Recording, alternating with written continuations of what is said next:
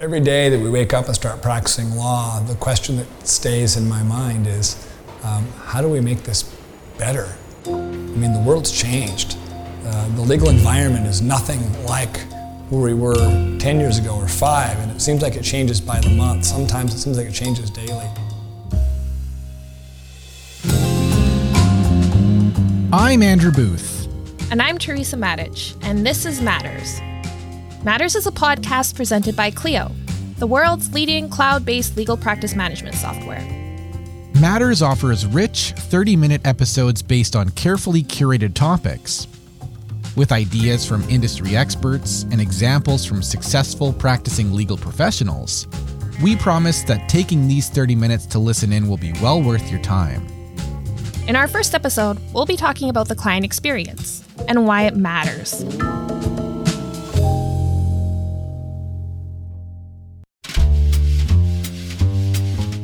Client experience, a relatively intuitive concept, but also an ephemeral idea.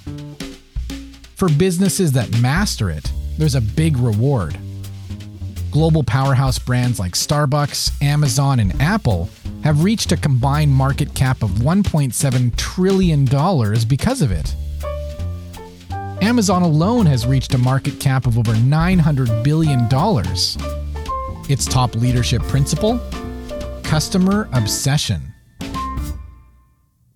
The client experience refers to the sum of interactions any business has with a given client.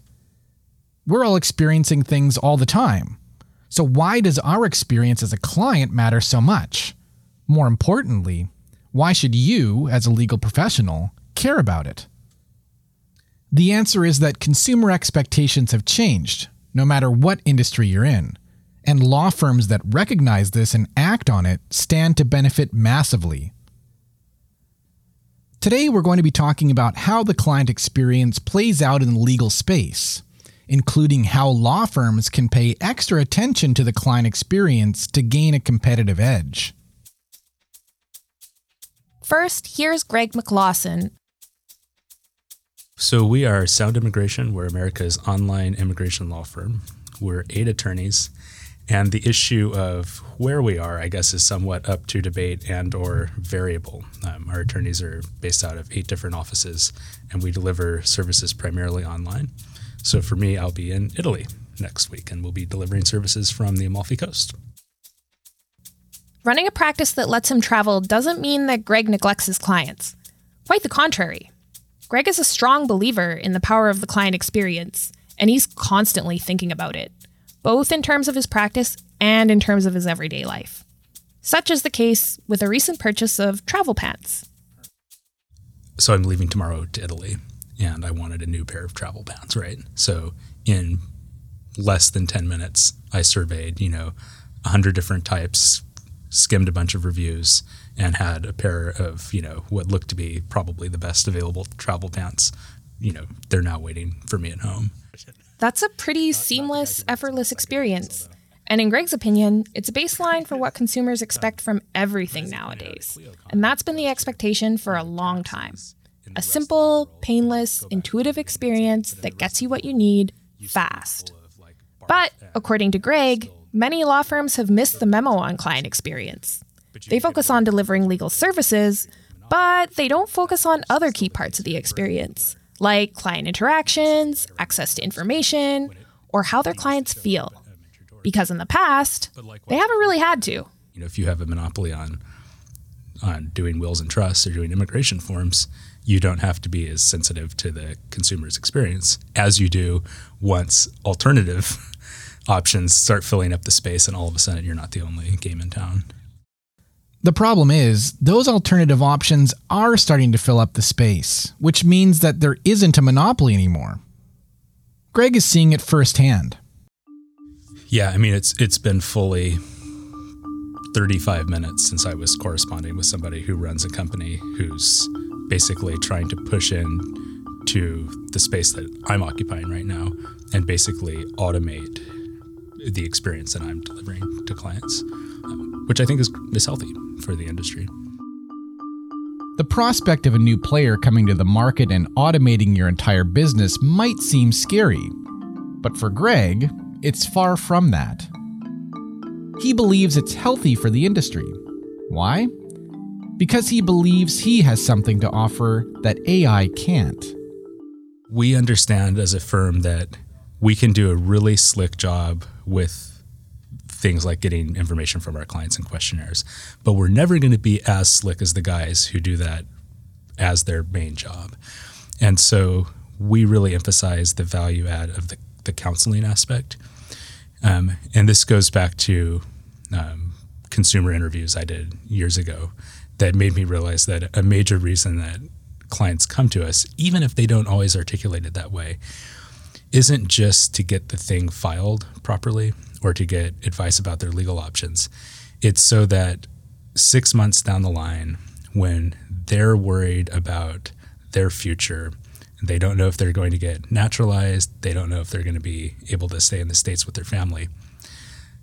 They want to be able to call somebody up and be told, um, and have this be true, that everything's going to be all right. And so we understand that one of our primary value adds to clients is to be authentically their companion and counselor during the process. And I think a lot of attorneys will also say that, but we understand that as one of the core value adds at the firm, not just delivering the, the particular legal deliverable. Companionship, counseling, and peace of mind. All things you can offer as an attorney, all things that go beyond the scope of just delivering legal services. This isn't without significance.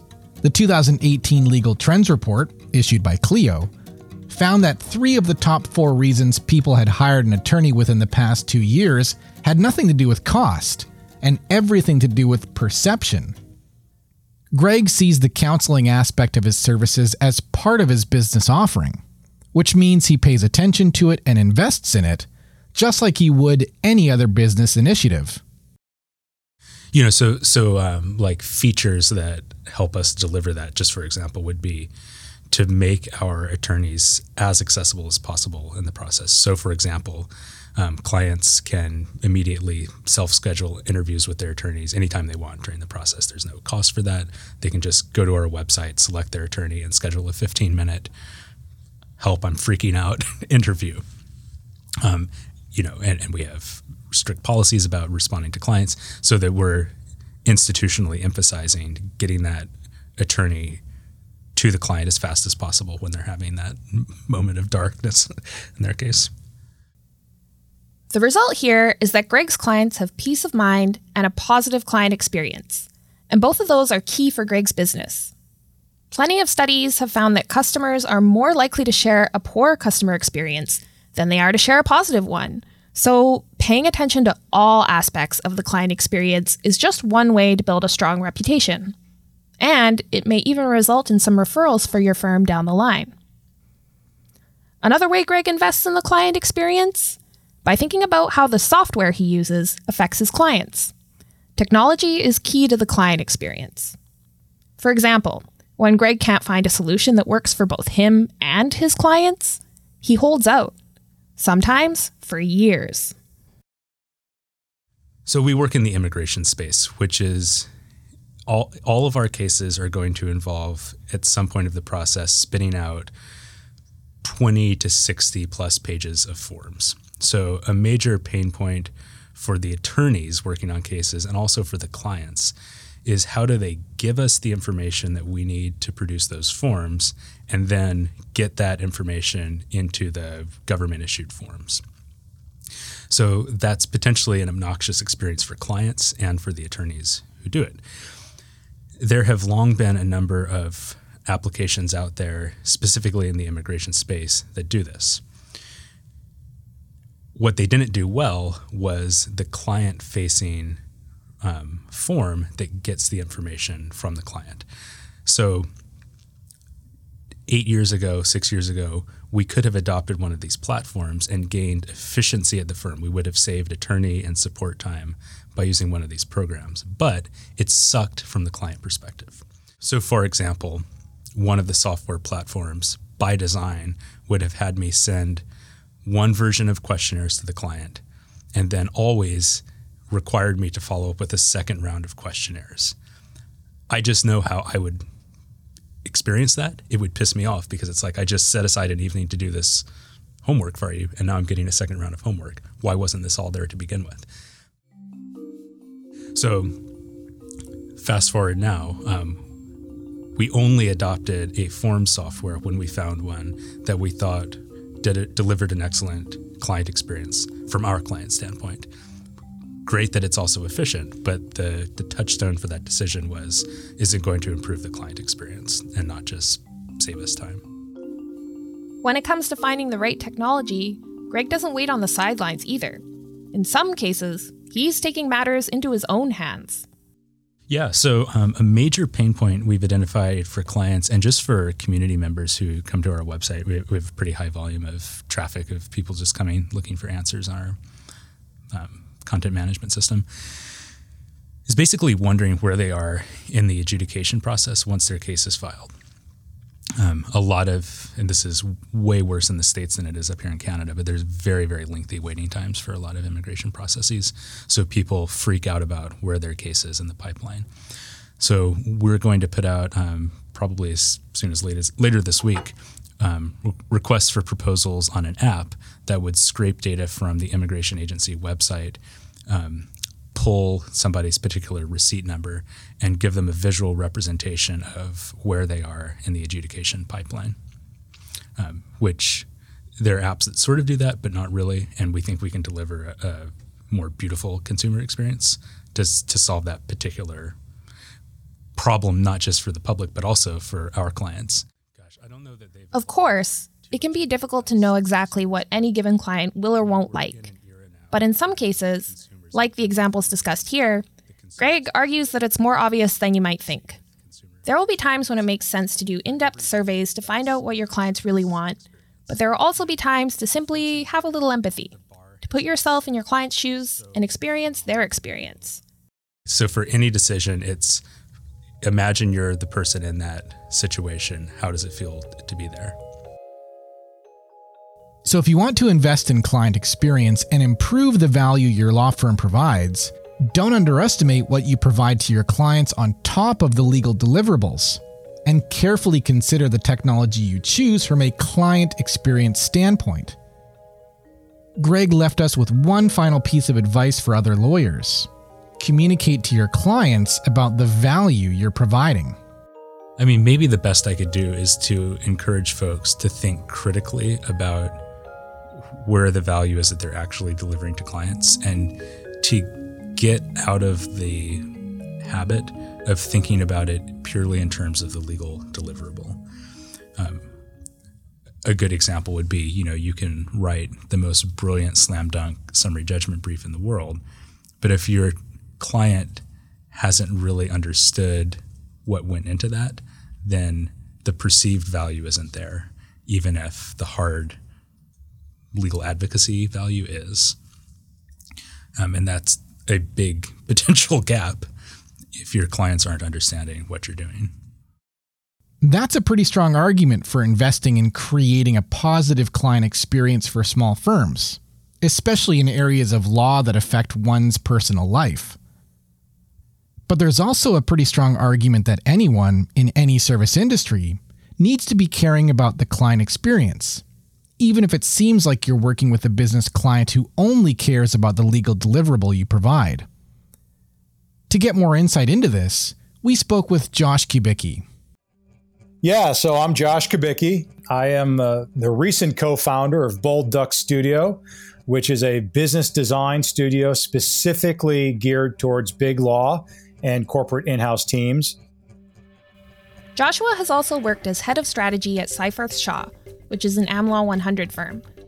As Joshua explains, the customer experience permeates everything we do, and it's extremely powerful. It can turn a humble commodity, like coffee, into a truly enjoyable experience, something that has real value. The one example I always use, it's it's really sort of the, the bread and butter, and that is of Starbucks. They they have excelled at moving what is basically a commodity product I mean, think about, you know, ordering a cup of coffee at a diner or something like that, or just a, a greasy spoon, you know, maybe a buck, maybe a buck and a quarter these days. Um, there's nothing really fancy about it. But at the end of the day, it's a coffee. And it's extraordinary that Starbucks has converted this beverage into an absolute experience that that as customers of Starbucks, we're interacting with Starbucks sometimes hours before we actually drink their product. Sometimes hours before we actually enter their store. You know, the Starbucks app, um, just sort of the image and the brand out there as we crave as consumers the holiday drinks um, that are out there, and everyone gets crazy over the latest Frappuccino. Um, to sort of the baristas um, and how they interact with their customers and all that. So you look at that example in the marketplace, and there's a lot of other sort of uh, academic studies, as well as you know folks like McKinsey looking at this. That today's consumer, um, whether you're a millennial or not, uh, but millennials tend to crave experiences over core product and services. Um, we tend to gravitate towards brands that are more thoughtful about providing us an experience beyond just their core product and service. If it's possible to turn a commodity like coffee into something more valuable by focusing on creating a memorable experience, it's definitely possible to differentiate your law firm by providing a better client experience. This goes for all types of law firms, even large corporate organizations lots of people think, well, the B2C, the consumer market, doesn't translate well in sort of the B2B market where the legal markets play or into the B2B professional services. But there's there's really uh, a misconception there. One, we're all humans, right? So I don't care if you're a big time lawyer, uh, you know, or a solo solo lawyer running his or her law firm. We're all humans. We're all interacting as consumers and all that. So those habits and behaviors we're experiencing in our daily lives absolutely migrate and get transferred into our preconceived notions our expectations around when we buy or interact with anything um, so in the b2b space we're seeing large b2b behemoths really trying to think more about their customer journey, more about how easy they are to do business with. This ties into Greg's point about knowing that the value you provide extends far beyond the legal product you deliver. Peace of mind is one component of extra value a lawyer provides, but there are many more examples. The client experience encompasses every interaction your law firm has with its clients. This goes both ways. For example, if you neglect different pieces of the client experience, there's actually a danger of providing negative value. At least that's how your clients will see it. So, traditionally or generally, lawyers think of the client value as their, their advice and counsel they're giving or their work product, right? Which is absolutely hands down one of the things that clients buy, right? But that's not the only things clients are buying. If you are a pain to do business with, or you're just rude, or you're obnoxious, or you can't get a bill out on time, or your bills don't make any sense, or whatever, sooner or later that client relationship's going to erode. You're giving negative value, even though you may be the smartest lawyer there is. In other words, it's important to look critically at how you're sending out bills, how easy it is to do business with your firm, and how certain interactions are perceived by your clients. If there's a negative experience currently, look for ways to improve it. Maybe your clients want to receive their bills online, or maybe they'd like the convenience of paying by credit card. If you're not sure where to start, Joshua suggests taking an inventory of every interaction your firm has with each client. Simply gaining an awareness of the extent of the client experience can clarify opportunities for your law firm to improve, adding value for clients and improving your firm's reputation. Touch points is it, it, sounds challenging at first, right? But if you think about again, think about the business to business context. And I don't care if you're a small law firm or a global law firm. You've got certain processes. You've got certain ways you communicate. You've got certain ways you intake matters. You've got certain ways you do the pitch and, and sort of business development. There's certain processes. And each time there's a process, more than likely you're interacting or having a touch point with the target client or prospect. Then you have tools, everything from your technology, which everyone is completely enamored with these days, um, but also sort of forms, right? And databases. Those are tools. And sometimes clients or uh, users on the client side are interacting with them. Um, let's not forget the people, uh, the people in our businesses. Um, everyone from administrative help uh, to the, the global managing partner generally have a, a, a direct or indirect role to play in that client experience. It could be setting a mindset of the client team. So a managing partner who, probably doesn't have a lot of client contact. Well, how does that person sort of interact with that client team? What sort of expectations is she putting forth on that client relationship partner? Um, that then is going to be transferred to how they're thinking about what matters to the client and all that. So you map all of these touch points and you start to see there's there's not just dozens and dozens, but there's hundreds and hundreds of them. And then you look and say, okay, well, which ones are more significant? Not everyone is equal.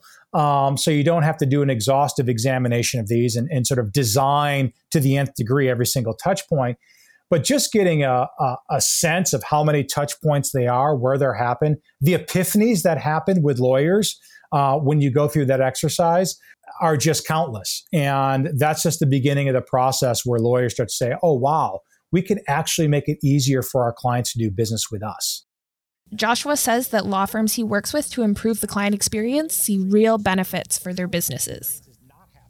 When we pay more attention to designing an experience that is more thoughtful and that takes all of those users into account, we see that those companies, those firms that do that enjoy higher margins.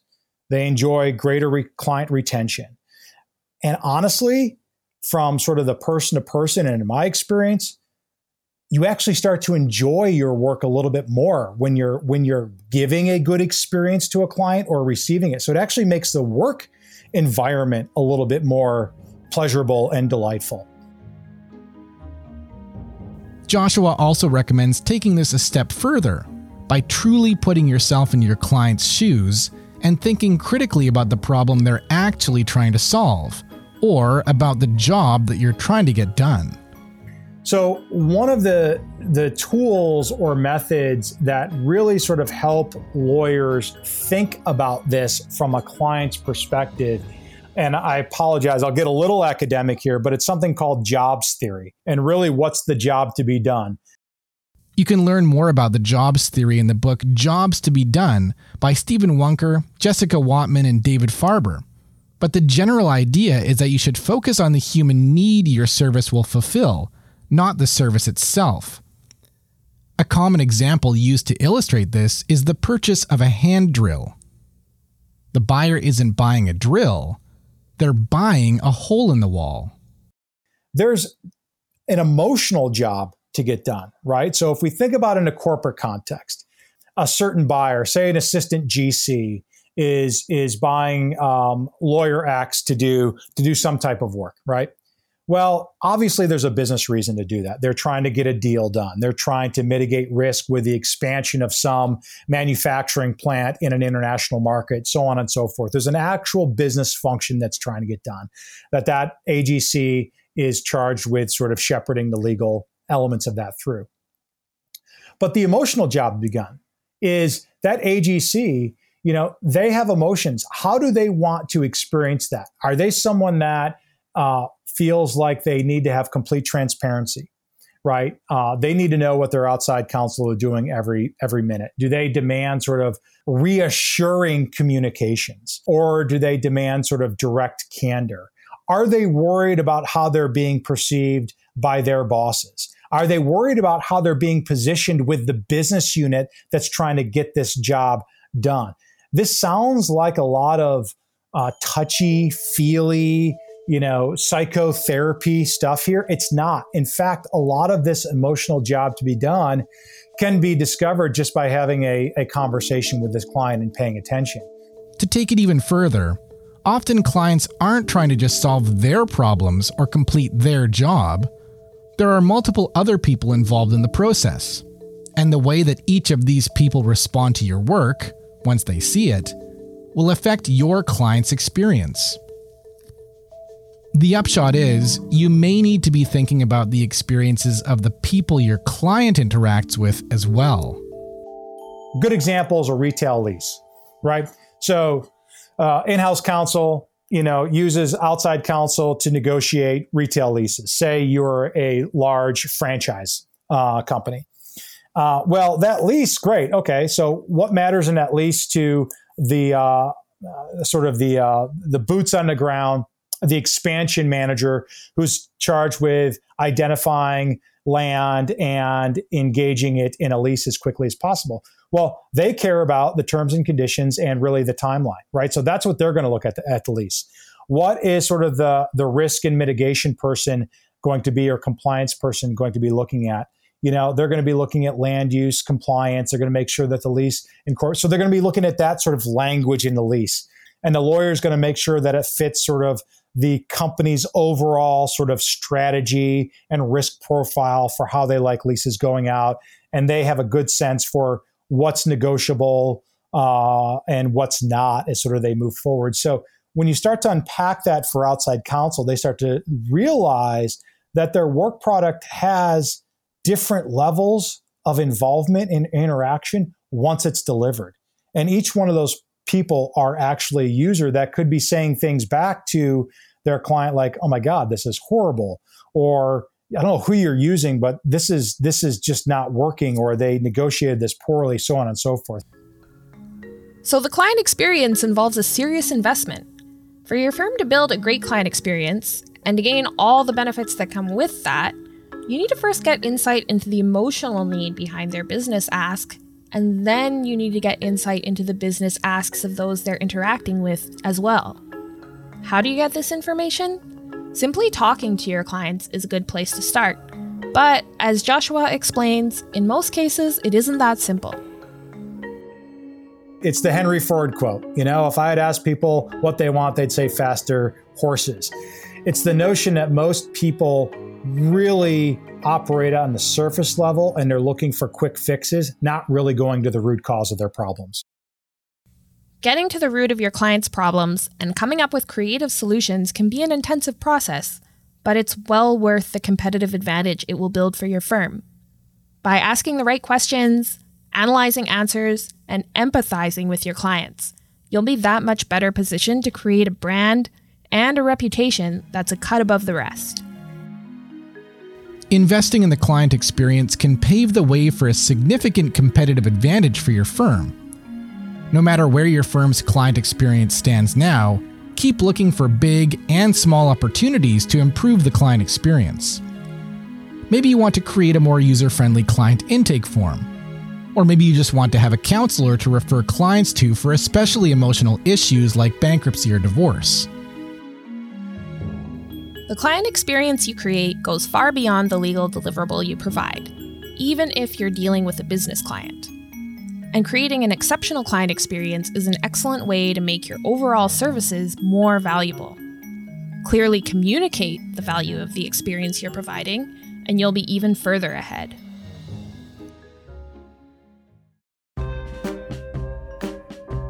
If you're looking to dive even deeper into the client experience, there are plenty of tools and methods you could use to really get into it. In addition to using jobs theory to think about your client's problems, both Joshua and Greg mention using the idea of design thinking to get to the root of your client's experiences. They also talked about using a Net Promoter Score, or NPS, to track and measure how well you're doing in terms of the client experience. You can learn more about these concepts by clicking on the links in the resources section of this podcast. Thanks for listening to the first episode of Matters. Matters is produced by Andrew Booth, Teresa Matich, and Derek Bolin and by Clio, the world's leading cloud based legal practice management software. Be sure to subscribe to Matters to ensure you never miss an episode. If you'd like to learn more about Clio, please visit us at Clio.com.